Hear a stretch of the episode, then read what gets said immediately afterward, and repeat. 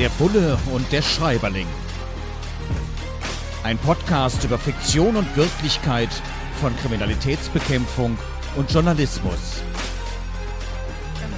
Mit Sebastian Fiedler und Frank Überall.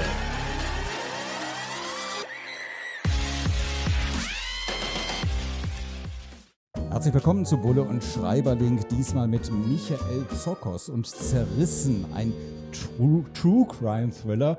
Bei mir ist auch Sebastian Fiedler, unser Bulle hier im Podcast, im Podcast. Mein Name ist Frank Überall, der Schreiberling. Und es geht erstmal um ein sehr, sehr ernstes Thema, nämlich äh, drei Kinder in der Woche werden in den USA durch Erwachsene getötet. Und hier wird sich damit beschäftigt, dass Ärzte zum Teil, ähm, weil es natürlich auch ein Vertrauensverhältnis zu den Eltern gibt, zurückhaltend sind, so etwas anzuzeigen. Also oft wird das dann als Unfall irgendwie in die Akten genommen und kommt gar nicht raus.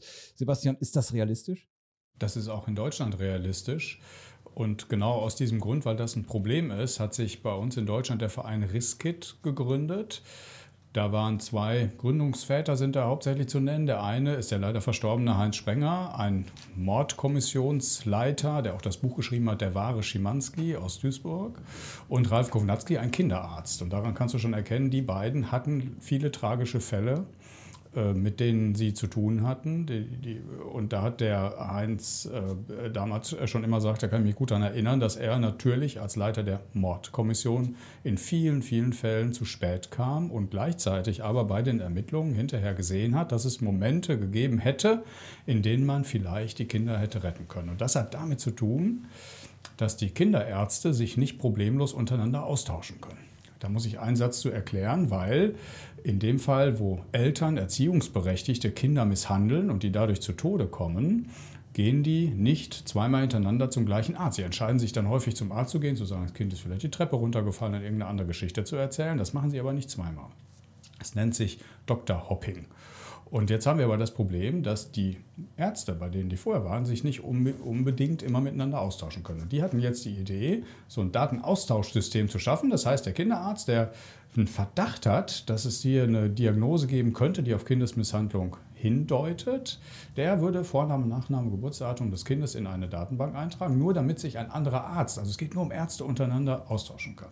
Und in vielen, vielen Jahren hat es jetzt hier gesetzliche Verbesserungen gegeben, sodass das möglich ist. Also in Nordrhein-Westfalen unter anderem ist die Gesetzeslage angepasst worden. Im Bund hat man was geändert, sodass die Länder das ändern können. Also eine größere Geschichte erzähle ich deswegen dazu, weil das ein wahnsinnig wichtiges äh, Thema ist, was äh, Michael Zockers hier aufgreift äh, und äh, wo es immer noch so ein bisschen gesetzgeberischen Handlungsbedarf an manchen Ecken gibt, weil Beide haben sich gewünscht, dass sie ihren Verein irgendwann mal auflösen können, weil alles gesetzlich geregelt ist und die Ärztinnen und Ärzte sich äh, gut untereinander austauschen können, um Kinderleben zu retten.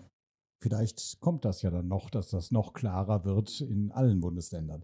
Äh, eine Situation, die hier beschrieben wird, die kommt mir auch so bekannt vor. Der Chef ruft mitten in der Nacht an, weil eben zum Beispiel in der Mordkommission oder auch, du warst hauptsächlich in der Wirtschaftskriminalität aktiv, weil eben was ganz Wichtiges sich ereignet hat. Das Interessante ist, dass hier auch thematisiert wird, dass gerade weil oder eigentlich ob, äh, äh, obwohl er nachts anruft, er unglaublich beliebt beim Team ist, weil er tut das eben tatsächlich nur, wenn wirklich was Wichtiges ist. Geweckt wird von uns keiner gerne. Trotzdem ist er einfach unglaublich beliebt. Kennst, kennst du solche Typen auch? Solche Typen, ja klar. Also der Heinz Sprenger, von dem ich gerade geredet habe, dürfte so einer gewesen sein. Das würde ich schon meinen. Also, weil es ja bei solchen Führungskräften immer darauf ankommt, ob das Team die Vorstellung hat, der oder die setzt sich für uns ein, wenn es irgendwie darauf ankommt. Und der oder die kann auch wichtig von unwichtig unterscheiden. Ich glaube, das sind zwei von vielen Kriterien, die dafür sprechen, dass eine Chefin oder ein Chef beliebt ist. Das ist bei mir im Journalismus ganz genauso. Also wenn dann jemand, also ich habe hin und wieder auch diese sogenannten Blaulichtbereitschaften. Das heißt, wenn irgendwas passiert, dann muss ich für den WDR, für die ARD raus mit Kamera und dann filmen.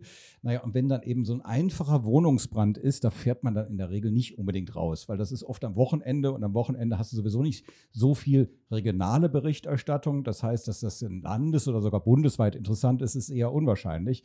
Naja, und wenn dann einer aus der Redaktion anruft und sagt, sag mal, hast du von dem Brand gesehen? Wir werden dann von Polizei oder Feuerwehr per SMS informiert, die akkreditierten Journalistinnen und Journalisten. Und wenn man sagt, ja, ey Leute, da ist keine Menschengefährdung, da ist kein besonders großer Aufwand, kein großer Einsatz. Äh, nee, ne? wenn man dann zum zweiten Mal geweckt wird nach der SMS nochmal durch einen Anruf, ist nicht so schön, kommt aber so gut wie nie vor. Die meisten rufen wirklich nur an, wenn es wichtig ist. Aber das sind dann die, die man eben auch schätzen lernt. Apropos schätzen lernen, ähm, wir zeichnen ja hier in Berlin auf und gar nicht so furchtbar weit entfernt hier von Berlin Mitte ist der Görlitzer Park. Ne, der ist ähm, auch nicht Berlinern ein Begriff, weil das immer wieder in den Medien riesengroß ist. Da ist Drogenhandel, da ist zum Teil auch Gewalt und dann wird auch hier beschrieben, dass es pressewirksam immer vor allem kurz vor Wahlen riesengroße Polizeieinsätze gibt. Danach allerdings ändert sich nachhaltig nicht wirklich was. Das ist eigentlich immer so und das wird wahrscheinlich auch sich nie ändern. Diese pressewirksamen Polizeieinsätze, dass man dann da mit der Kavallerie einrollt, dass man versucht, gerade kurz vor den Wahlen in bestimmten Bereichen nochmal Punkte zu machen, nochmal zu zeigen, ich bin ein toller Innensenator, Innensenatorin oder Ministerin, Minister. Hm, dieser Druck von oben, dieser politische Druck, diese Weichenstellungen ist dir wahrscheinlich auch nicht ganz unbekannt. Ne? Ich nehme das hin und wieder wahr. Mit einer, äh, mit einer Einschränkung muss ich sagen, weil wenn ich das richtig wahrgenommen habe, soll jetzt ein Zaun drumherum. Äh, also das um heißt, den Görlitzer um Park. Den Görlitzer Park. Das heißt, da, da tut sich offensichtlich dann doch etwas. Ich bin mal sehr gespannt, welche Auswirkungen das dann hinterher hat und wie und wann das äh, funktioniert. Aber den Mechanismus äh, beschreibst du, glaube ich, schon richtig. Auch wenn die Polizei das natürlich nicht äh, gerne sieht, irgendwie instrumentalisiert zu werden. Aber es äh, hat schon Einsätze gegeben und da kommt es jetzt gar nicht so sehr auf das Bundesland äh, an, äh, bei denen man sich fragt, warum haben die jetzt genau zu diesem Zeitpunkt eigentlich äh, stattgefunden äh, oder hätte man die ein bisschen früher oder ein bisschen später schon machen können. Das sind, ich würde sagen, nicht die Regel, aber man merkt schon, dass die Ministerin oder der Minister, um den es da gerade geht, sich dann aber auch nochmal bei den Einsätzen äh, oder im Umfeld bei der, der Presseberichterstattung da präsentieren möchte, um zu zeigen, wir tun was. Schatz, ich bin neu verliebt. Was? Da drüben. Das ist er. Aber das ist ein Auto. Ja, eben. Mit ihm habe ich alles richtig gemacht. Wunschauto einfach kaufen, verkaufen oder leasen. Bei Autoscout24. Alles richtig gemacht nimmt sich, was man will. Dann wilde Gerüchte entstanden. Fast nichts davon stimmt. Tatort. Sport. Wenn Sporthelden zu Tätern oder Opfern werden, ermittelt Malte Asmus auf meinsportpodcast.de. Folge dem True Crime Podcast, denn manchmal ist Sport tatsächlich Mord. Nicht nur für Sportfans. Bulle und Schreiberling heute zu Michael Zokos und Zerrissen. Und jetzt kommen wir, glaube ich, zu einem deiner Lieblingsthemen, nämlich sogenannte Clans. Oh. Hier geht es ja, hier geht's jetzt um einen libanesischen Clan und äh, es wird sehr hautnah auch beschrieben, wie man dann letzten Endes auch mit denen als Polizist zum Beispiel in Kontakt kommen kann. Ähm, es wird dann jemand ins Krankenhaus eingeliefert und dann gibt es gegenüber den Ärzten, aber auch äh, gegenüber der Polizei, äh, ihr werdet ihn retten. Du wirst ihn retten, sonst wird es für dich ungemütlich. Und ja, es ist diese Allmachtsfantasie, die dann immer wieder auch drohend übermittelt wird äh, mit Clans, also mit äh, Menschen, die sich zusammentun und sagen, wir gehen kriminell durchs Leben, das ist unser Broterwerb, das wollen wir so.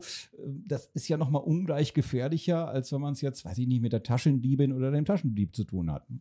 Ja, das könnte man so sagen, wobei unter den Clans auch welche dabei sind, die Taschendiebstahl begehen, um das dann noch anzureichern. Aber äh, du, hast natürlich schon recht, weil dahinter steckt ja, dass diejenigen, die sich innerhalb dieser Strukturen da kriminell verhalten, dadurch äh, ihre, ihre luxuriöses äh, Leben, Auto, Armbanduhr oder was auch immer äh, finanzieren, Immobilien äh, nicht zu vergessen, die haben ja sich nicht ein Normen- und Wertegefüge zu eigen gemacht, was wir beide mit denen teilen würden, in aller Regel jedenfalls nicht, sondern es gelten halt die eigenen Regeln, die sie sich selber überlegt haben oder die tradiert sind, die in den jeweiligen Strukturen dort äh, vorherrschend sind. Dazu gehört zum Beispiel, dass man nicht mit der Polizei redet. Dazu gehört aber natürlich auch. Das wäre für mich hier in dem Pod oder Podcast etwas schwierig. Das wäre ein großes Problem, ja.